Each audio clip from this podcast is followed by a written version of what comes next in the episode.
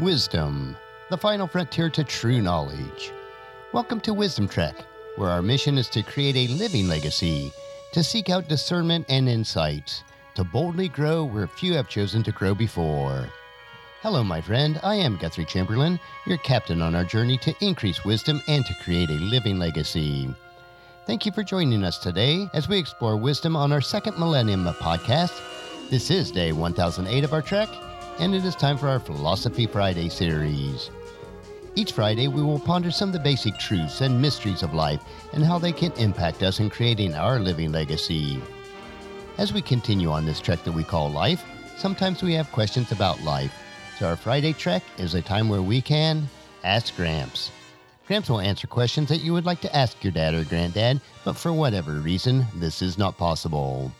No matter how old we are, I know that all of us would like to go back and have the opportunity to ask Dad or Gramps questions about life in many areas. Understanding ourselves better and how others may interpret life through their paradigm will allow us to interact with each other with more love and compassion. This can be achieved by utilizing a profound tool called the Enneagram. The tool that we refer to the Enneagram is a circle of nine interconnected points. Ennea refers to nine, and gram referring to a drawing. Check out today or a prior week's Wisdom Journal for a representation of it. I have also included in today's Wisdom Journal a copy of The Enneagram at a Glance, which was compiled by Suzanne H. Eller. If you'd like a PDF copy of it, click on the link in today's Wisdom Journal located on our website at wisdom-trek.com. For additional insights, I would recommend a book called The Road Back to You written by Ian Morgan Cron and Suzanne Stabile. It is an excellent book about the Enneagram journey to self discovery from a Christian perspective. We have concluded our deep dive of the nine personality types, which are the reformer, the helper, the achiever, the individualist, the investigator, the loyalist, the enthusiast, the challenger, and the peacemaker. Two weeks ago, we began a series of episodes on the type combinations. What are the potential relationship benefits and issues with each combination? Covering all 45 different potential type combinations will take us several weeks, but will be valuable in understanding each other, regardless of what type you are and what type those whom you interact with each day. Since we are exploring the Enneagram in detail, I would also recommend reading the Wisdom Journal for each Friday to see the diagrams presented each week. As helpful as the Enneagram is, though, Keep in mind it is still only a tool and cannot replace or usurp the precepts that are found in God's Word. We are responsible for every decision and action that we make in life, and those decisions and actions must be in harmony with God's precepts. So, the question for the next several weeks will be Hey, Gramps, why do people act or react to situations and circumstances in life so differently? How can I gain wisdom to better understand myself and others so that I can love, serve, and minister to them on a deeper level? So, today let's look at the Enneagram type combinations. And the first one for today will be the Enneagram Type 1, the Reformer, with the Enneagram Type 7, the Enthusiast. What each type brings to the relationship. Enneagram 1s and 7s have a particular complementary and reciprocal relationship. They are opposites who can either bring something needed to the other person, thereby helping them to achieve new growth, or, as we will see, they can drive each other further apart by playing on each other's weaknesses, whether consciously or not. Ones bring conscientiousness, orderliness, good work habits, methodical attention to detail, and pleasure in maintaining excellent and high standards. Sevens bring spontaneity, high energy, curiosity, and orientation toward fun and adventure, the desire to try new things, and the ability not to get hung up with getting everything done perfectly. Both types can be initiators and planners, future oriented and idealistic. Although sevens tend to prefer having multiple options and to keep all the plans loose enough so that they can change whenever needed. They bring freedom and spontaneity. Ones are more methodical and help sevens stay on track. They resist getting distracted by too many options and excel at following through with their plans. Sevens offer ones a sense of excitement and life as a source of pleasure and enjoyment. Ones offer seven a sense of purpose and idealism and the feeling that life is noble and meaningful.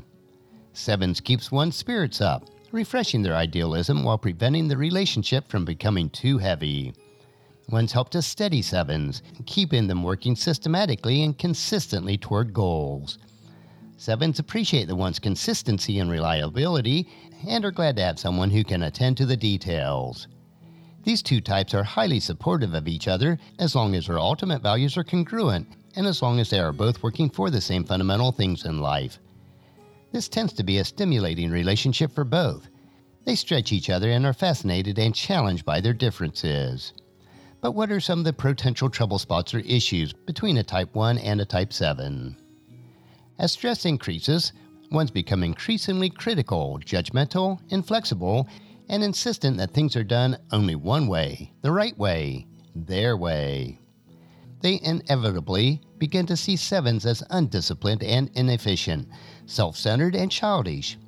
Ones feel that sevens are scattered and tend to fool around too much, overextending resources and overbooking themselves, and promising too much to too many people.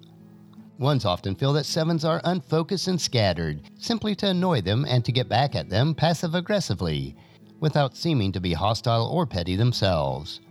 On the other hand, sevens tend to see lower functioning ones as too prissy and perfectionistic, and ultimately as someone who needs to be kicked in the pants to loosen them up a bit.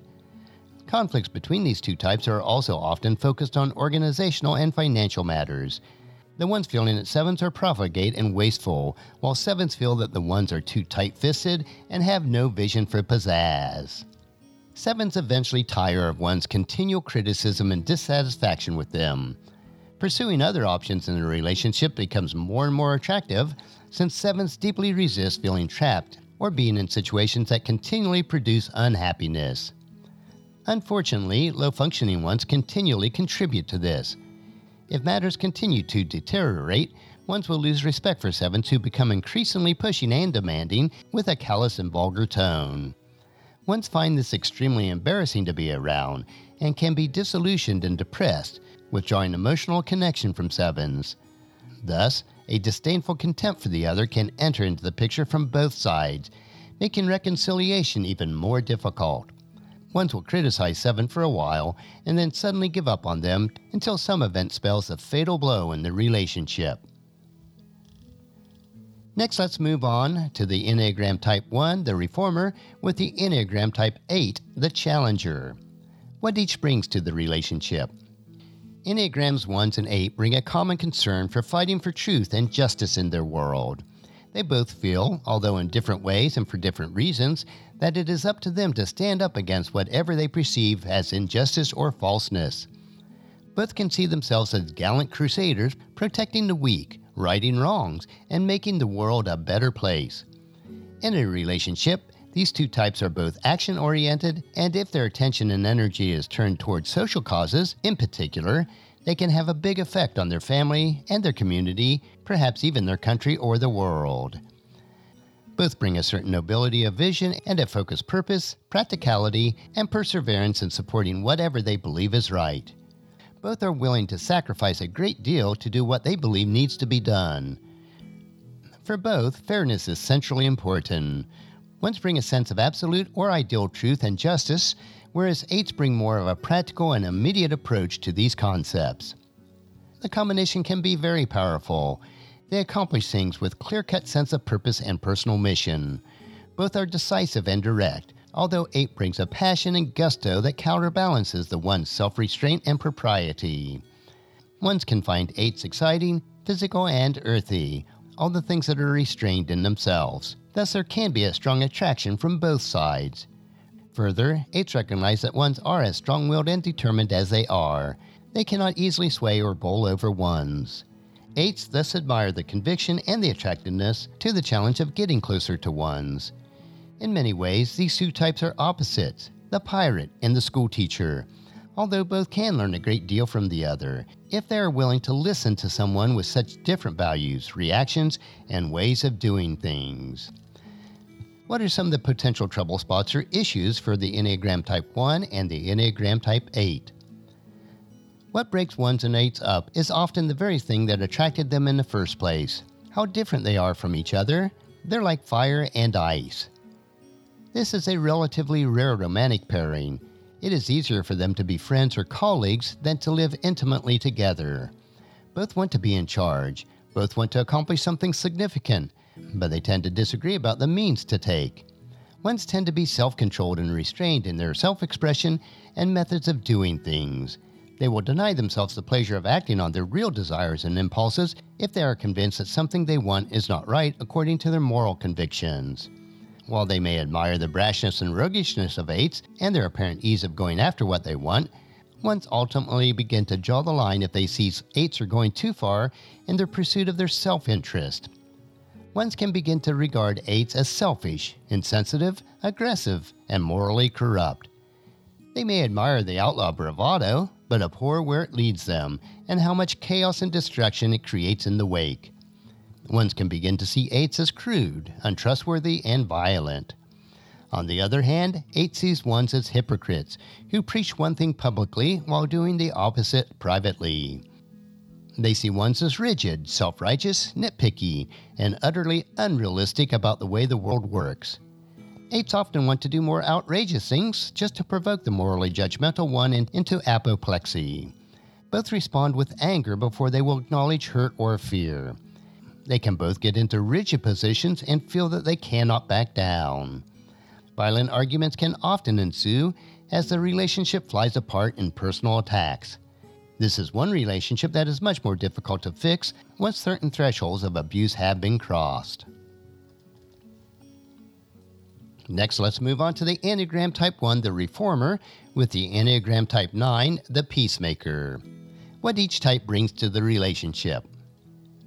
These type understand each other from the inside, as it were, and for better or for worse, they can see many of their own traits in the other. On the positive side, each can bring a certain idealism and desire to change the world, to make it a better place. Nines bring a more interpersonal orientation than ones to their idealism. Both can be self sacrificing and hardworking, and willing to put their own personal needs and interests aside for the welfare of others. Both are also able to delay the rewards for the long term good that they seek. Ones bring clarity and rationality and the ability to articulate ideals and understandings. They strive to improve themselves and their environment, are conscientious, have a high ethical and moral standards, and are fair and consistent. Nines bring a gentle, accepting quality that nurtures and supports others without as much explicit demand for self improvement. Nines are steady, easy to get along with, feel uncritical and undemanding, they prefer harmony and smooth relationships over the pleasures of being right or having the last word in a situation.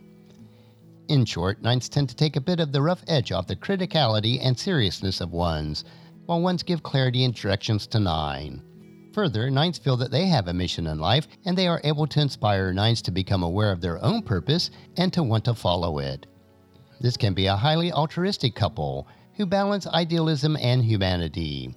As a couple, they are gracious company, hospitable and generous, but they also need time to be alone with each other as a couple. They have a mutual love of nature and animals that may bring them closer together, as well as their love for children and family. Nines will soothe ones, while ones will remind nines to strive for excellence. But what are some of the potential trouble spots between a type 1 and a type 9? The main problem area for ones and nines has to do with the opposite ways that they deal with conflict and rising stress. Ones tend to become more openly frustrated with themselves and others, and with the feelings that things are not going to be as they should. They begin to exude prickly anger, edginess, and a dissatisfaction with everything and everyone. They become obsessed with finding who is at fault and with legislating how things could be improved. By contrast, when conflicts and stress increase, nines begin to shut down and withdraw. They become less effective at correcting problems and less able to speak about their feelings or discomfort. The worse things become, the more nines attempt to tune them out while maintaining that nothing is the matter. Thus, judgments about the nine's judgment and competence and willingness to take responsibilities taints the one dealings with nines, while resistance and denial of problems, with a barely suppressed undertow of anger, infect the nines it is difficult for nines to step up to the plate and to take a level of responsibility that the ones are looking for. The more ones push nines to respond in the way they want, the less nines are willing and able to do so, and they retreat into widespread passive aggressive behavior. To ones, this feels like a willful resistance and culpable negligence. The quiet indifferences of nine only infuriates the ones all the more. In short, it is difficult for ones to respect nines, just as it is difficult for nines to feel comfortable with and able to express themselves to the ones. Ones eventually become more self righteous and intolerant, while nines become more uncommunicative and stubbornly unresponsive. When in stress, others find it very difficult to be around this pair because of the obvious, painful zingers pointed at the nines by the ones, and because of the aura of barely suppressed rage coming from the nine. This couple gets frozen in their anger, with no way to melt the impasse. Well, that covers the third three out of the 45 possible type combinations. We will continue each week to look at three additional combinations as we work our way through all the combination of the numbers. Regardless of your personality type and the personality types of those whom you interact with, either in person or online, we must follow God's word as we are told in John chapter 13, verses 34 and 35. So now I am giving you a new commandment love each other. Just as I have loved you, you should love each other. Your love for each other will prove to the world that you are my disciples. And also in Hebrews chapter 10 verse 24, let us think of ways to motivate one another to acts of love and good works. Join us again next Friday as we explore further the Enneagram on our Ask Gramps episode. We will continue to explore the type combinations and how best to maintain meaningful and productive relationships with each other. The information that we discover will allow you to unlock who we are as we travel on this trek of life and discover more about ourselves and others as we impact God's kingdom. I know that you'll find these insights interesting, practical, and profitable in living a rich and satisfying life. Our next trek will be Meditation Monday, where we will help you to reflect on those most important areas of life. So encourage your friends and family to join us and to come along with us on Monday for another day of Wisdom Trek Creating a Legacy. If you'd like to listen to any of the past 1007 daily treks or read the associated journals, they are all available at wisdom-trek.com. And I encourage you to subscribe to Apple Podcasts or Google Podcasts so that each day's trek will be downloaded to you automatically. And thank you so much for allowing me to be your guide, your mentor, but most importantly, I am your friend as I serve you through the Wisdom Trek podcast and journal. And as we take this trek of life together, let us always live abundantly, love unconditionally, listen intentionally, learn continuously, lend to others generously, lead with integrity, and then leave a living legacy each day. I am Guthrie Chamberlain, reminding you to keep moving forward. Enjoy your journey and then create a great day every day. See you on Monday.